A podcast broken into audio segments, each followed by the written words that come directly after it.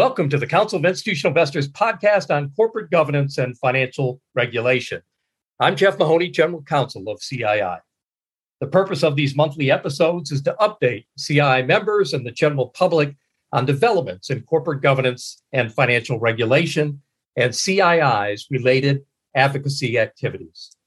This update covers the period from August 31st to October 4th. Let's start with the United States Congress. On September 14th, testifying before the Senate Banking Committee, SEC Chair Gary Gensler said he plans to put out for comment proposed rules that would provide investors with more disclosure on cybersecurity, special acquisition companies, variable interest entities, human capital management, corporate political spending, and climate change. He also discussed plans to tighten rules for investment firms that market themselves as green, sustainable, or low carbon. The proposed rules on cybersecurity would ask companies to disclose information about the systems they have in place to govern risks related to this issue, as well as their protocols for reporting security breaches like ransomware attacks. As for special purpose acquisition companies, Chair Gensler pointed to the fees and potential conflicts inherent within those structures. He stated that investors should be given clear information so they can better understand the costs and risks. Along these same lines, Chair Gensler addressed the risks presented by Chinese companies that are listed on U.S. exchanges but have audit firms that are not inspected by the Public Company Accounting Oversight Board. He said the SEC is acting quickly to meet its requirements under the Holding Foreign Companies Accountable Act signed into law last December. That legislation, supported by CII, prohibits foreign companies from listing their securities on any of the U.S. exchanges if the company has failed to comply with Public Company Accounting Oversight Board audit inspections for three years in a row. He said SEC staff is also working to improve disclosure about Chinese companies that use variable interest entities to raise capital on U.S. exchanges through shell companies located in the Cayman Islands and other jurisdictions. Noting the dramatic growth in funds claiming to use environmental considerations when selecting investments, Chair Gensler said the SEC staff will be looking into what information stands behind those claims and how we can ensure that the public has the information they need to understand their investment choices among these types of funds. Chair Gensler also promised to tighten Rule 10b5 1 to modernize this 20 year old safe harbor and fill perceived gaps in our insider trading regime. The SEC chair noted that rules relating to payment for order flow haven't been updated in 16 years. And there's a lack of competition between market making firms that buy the orders, and financial conflicts exist in the process. As a result, Chair Gensler said retail investors may not be getting the best execution on their stock trades. He promised the SEC would be proposing new rules to ensure a more level playing field and improve competition. Chair Gensler said the SEC was pretty close to releasing a highly anticipated report analyzing January's meme stock spectacle involving GameStop and other companies. On September 23rd at CII's fall conference, Senator Jack Reed of Rhode Island provided an overview of legislation that he has introduced on cybersecurity. The Cybersecurity Disclosure Act would require publicly traded companies to include in their SEC disclosures information on whether any member of the board is a cybersecurity expert. And if not, why having this expertise on the board is not necessary because of other cybersecurity steps taken. The Cybersecurity Disclosure Act, which was introduced by Senator Reed on March 17th, currently has the following six co sponsors Senator Susan M. Collins of Maine, Senator Mark R. Warner of Virginia, Senator Kevin R. Cramer of North Dakota, Senator Catherine Cortez Masto of Nevada, Senator Ron Wyden of Oregon, and Senator Angus S. King Jr. of Maine. On October 5th, the House Financial Services Committee plans to hold a Securities and Exchange Commission oversight hearing at which SEC Chair Gary Gensler will testify. In connection with the hearing, the committee staff issued a number of bills, including a discussion draft of a bill that would adopt near term legislative priorities of the SEC's Office of Investor Advocate. Those recommendations include improving stock exchange listing standards by requiring that newly listed dual class stock companies adopt a time based sunset provision of seven years or less. On October 1st, CII submitted a letter to the chair and ranking member of the Committee on Financial Services expressing strong support for the draft bill. Turning now to recent activities of the Securities Exchange Commission, on September 1st, SEC Chair Gary Gensler addressed the European Parliament Committee on Economic and Monetary Affairs.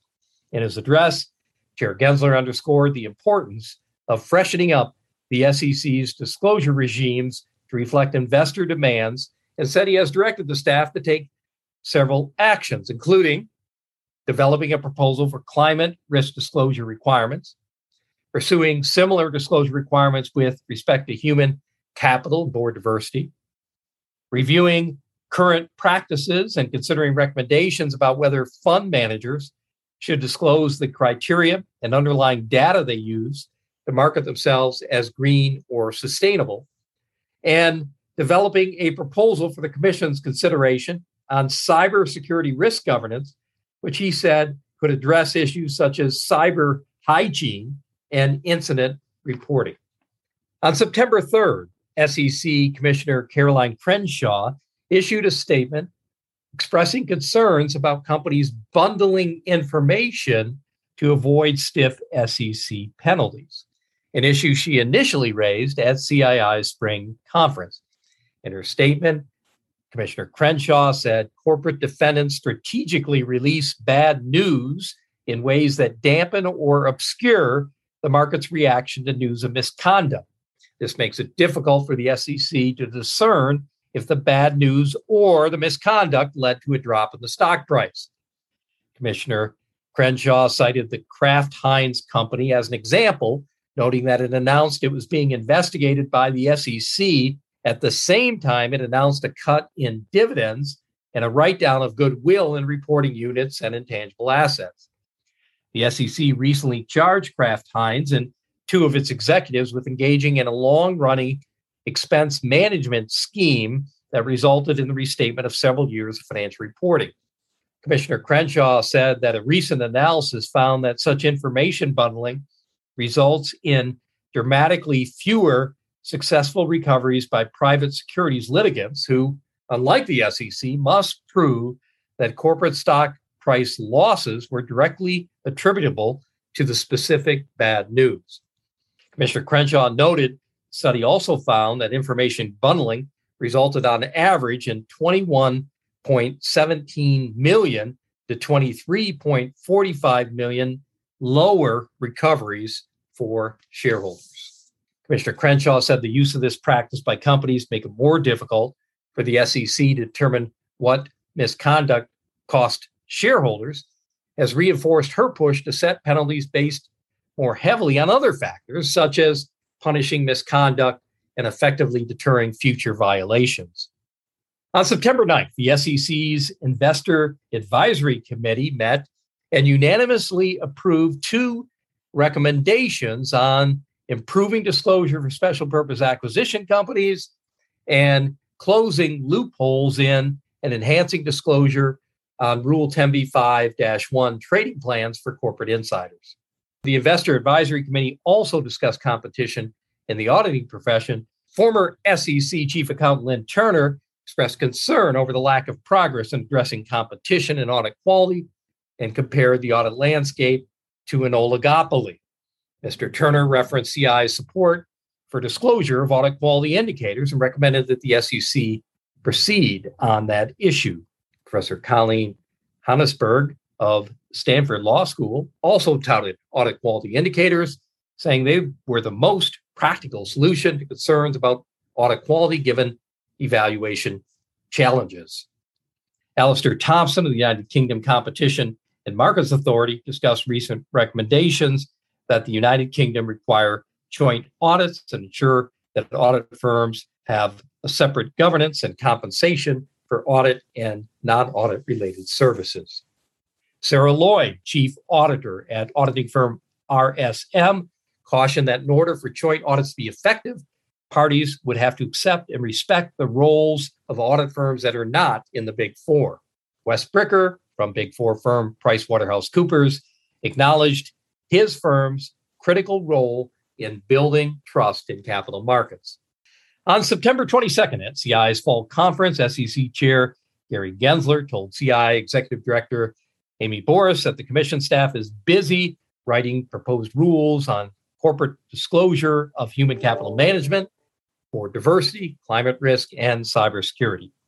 Chair Gensler indicated those rules dealing with human capital and climate change will come out between now and next spring.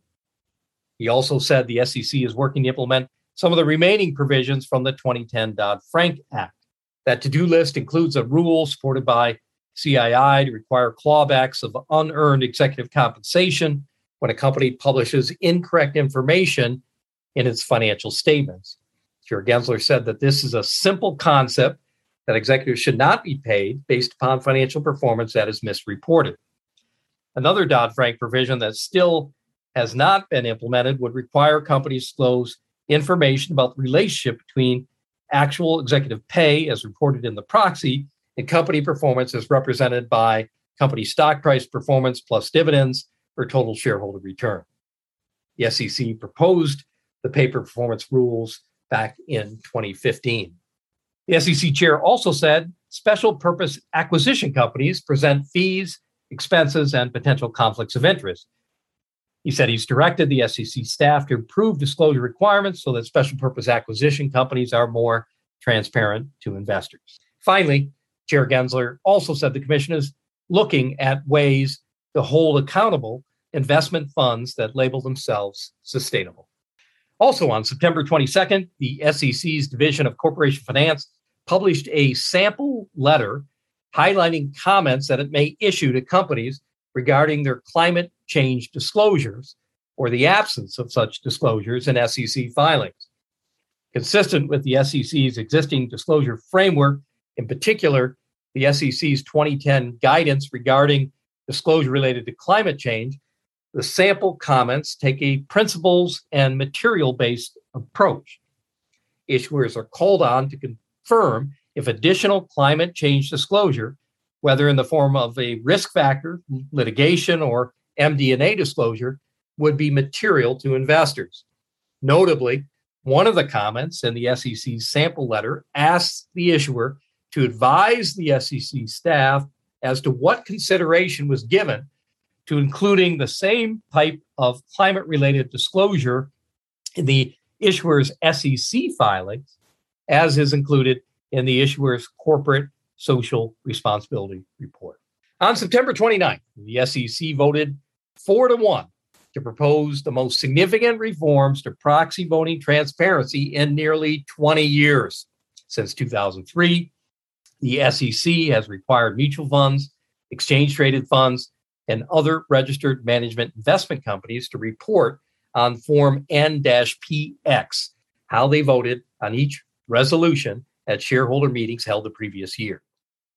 The proposal would build on these requirements in at least three key ways. One, certain institutional investment managers with at least 100 million in assets under management and who are Form 13F filers would be required to make Form N PX filings on how they voted on say on pay proposals.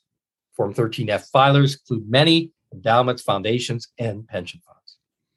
The broadened group of investors would have to report the number of shares voted or instructed to be cast, as well as the number of shares loaned but not recalled. This may accelerate reforms to the process that shareholders use to recall their loaned shares. Some money managers that lend shares do not recall them in time to vote them because recall cutoff dates often precede distribution of the proxy statements listing voting items. Two, to strengthen the comparability of the filings, the new rules would require the expanded group of investors to describe proposals as they are described in the proxy materials. The proposals would be categorized into topics such as board related extraordinary transactions, say on pay, shareholder rights, and environment or climate related. Three, the proposal also would standardize the order of disclosure on Form N-PX and require use of XML structured data language, increasing users' ability to automate data collection. The sole dissenting commissioner, Commissioner Hester Peirce, remarked, quote, our experience with the Form N-PX mandate since its adoption in 2003 suggests that we should consider eliminating it altogether, unquote. The 60 day comment period will begin upon the proposal's publication in the Federal Register, likely giving market participants until early December to provide their input. In other corporate governance related news, on September 14th, CI sent a letter to the UK Financial Conduct Authority on its proposal to allow companies with dual class stock structures be listed on the premium segment of the London Stock Exchange for a maximum of five years. After the five year period, the company would either have to convert its share structure to one share, one vote, or list elsewhere. CII wrote a comment letter stating that it continues to oppose the expansion of dual class share structures, but commended the Financial Conduct Authority's inclusion of controls and limits that mitigate long term risks associated with unequal voting rights, including the mandatory five year sunset for premium dual class share structures. In what the consultation paper is calling a targeted reform of dual class share structures, the Financial Conduct Authority also proposes the following limitations or controls. One, creating a maximum voting ratio of super voting shares to publicly limited shares of 20 to 1. Two, limiting who can hold weighted voting shares to only directors and beneficiaries of a director's estate. And three, only allowing the super voting rights to be used on votes to remove the holder as a director. However, if there is a change of control, holders can use weighted voting rights on any voting items. The Financial Conduct Authority's proposed changes on dual class shares largely follow the recommendation made by Lord Jonathan Hill in response to a listing review earlier in 2021. The Financial Conduct Authority is also consulting on changes to rules on free float requirements and minimum market capitalization. The consultation paper indicates that final rules are expected by the end of this year. On September 16th, CI sent a letter to the Financial Accounting Standards Board urging the FASB to prioritize at the top of its agenda ESG related disclosures and improving the presentation of the statement of cash flows. Letter stated that the Financial Accounting Standards Board can help improve ESG related requirements by sharpening financial statement footnote disclosures on risks related to the following three areas human capital management, climate change, and income taxes. First, with respect to human capital management, CI suggests that the FASB require a financial statement footnote disclosure about the total cost of a company's workforce, including wages, benefits, and other transfer payments and other employee expenses. The letter notes that many of the amounts to be included in the pros footnote are already collected by companies' human resources departments and therefore would not likely require costly new systems and changes in control processes. Second, on climate change, the letter explains that the FASB staff already has identified disclosures required under existing U.S. generally accepted accounting principles that could be amended by the Financial Accounting Standards Board to improve the information disclosed on climate risk. CI's letter states we believe prioritizing amending those required GAAP disclosures would improve the information about climate risk, help investors better evaluate potential return on investment, and make more informed comparisons among investment opportunities. Third, on income taxes, CI explains that many investors would like more disclosure of jurisdictional or country by country income taxes paid to help them better understand a company's exposure to potential changes in tax legislation and the global tax risk the company may face. Letter also expressed support for improving the presentation of the statement of cash flows. The letter states that detailed operating cash flows provide much needed data and context, which many investors have been demanding for far too many years. Often, most decision useful cash flow information, such as cash collected from customers, is only available in a statement of cash flows prepared using the direct method, which companies rarely utilize. To correct this situation, CI recommends that the Financial Accounting Standards Board required presentation of cash flows from operating activities under the direct method. Letter also suggests that the Financial Accounting Standards Board require more information in the cash flow statement on financial transactions like reverse factoring and leasing that are increasingly replacing cash transactions. September 22nd, the Public Company Accounting Oversight Board unanimously voted to adopt a new rule that would establish a framework to determine whether the board is unable to inspect or investigate completely registered public accounting firms located in a foreign jurisdiction because of a position taken by one or more authorities in that jurisdiction. The final rule was adopted generally as proposed with some modifications, including at least one modification taken directly from CII's comment letter. Final rule establishes three main requirements. One, the factors the Public Company Accounting Oversight Board will evaluate and the documents and information the board will consider when assessing whether a determination is warranted. Two, the form, public availability, effective date, and duration of such determinations. And three, the process by which the board will reaffirm, modify, or vacate any such determinations. In making its determinations, the rule requires the Public Company Accounting Oversight Board consider three items. One, the ability to select engagements, audit areas, and potential violations to be reviewed or investigated. Two, timely access to and the ability to retain and use any document or information in the possession, custody, or control of the firms or any associated persons thereof that the board considers relevant to an inspection or investigation.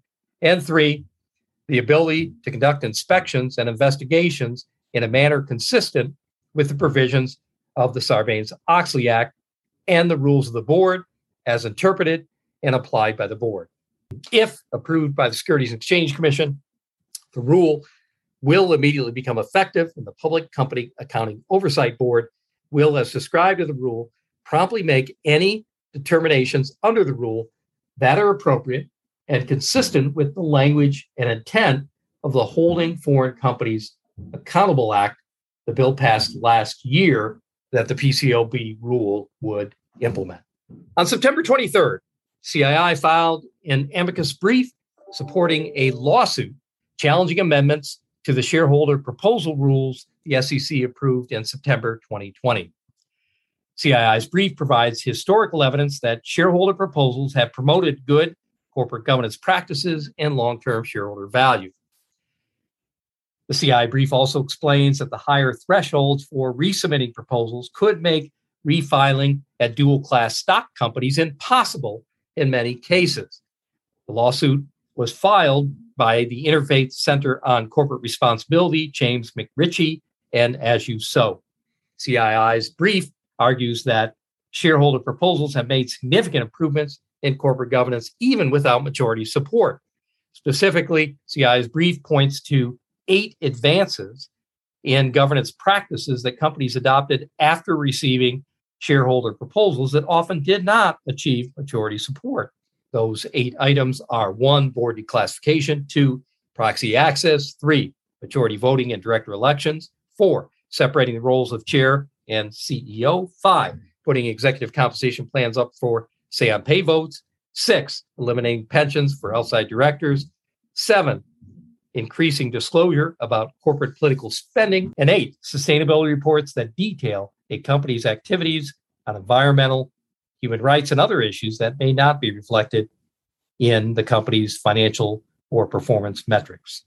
Uh, the brief also argues that before it made changes to the ownership and resubmission thresholds, in the shareholder proposal rules, the SEC should have first solved vote counting problems in the proxy plumbing system and addressed how resubmission thresholds would work at companies with dual class stock structures. Finally, on September 27th, CI sent a letter to the International Accounting Standards Board, generally supporting the board's priority list in its agenda consultation. Overall, CI's letter recommends that the International Accounting Standards Board consider the importance of investor views when compiling the, their agenda. Overall, CI's letter recommends that the International Accounting Standards Board consider the importance of investor views when compiling its agenda. CI's letter suggests that if the International Accounting Standards Board determines that a potential project is not of sufficient importance to investors, the project should not be added to the work plan.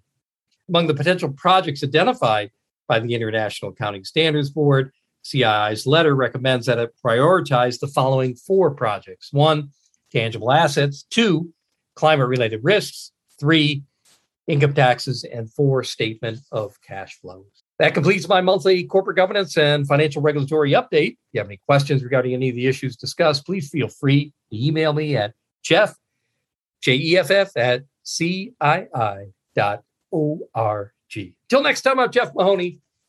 Thanks for listening.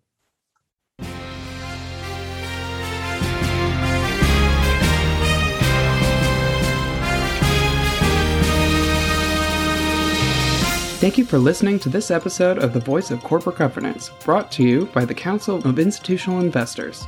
The Voice of Corporate Governance is a free, non sponsored podcast that highlights critical developments in corporate governance and other important issues affecting institutional investors. The views expressed by those interviewed on the podcast do not necessarily reflect the views of CII or its members. For more information on CII and its policies on corporate governance, please visit our website at www.cii.org.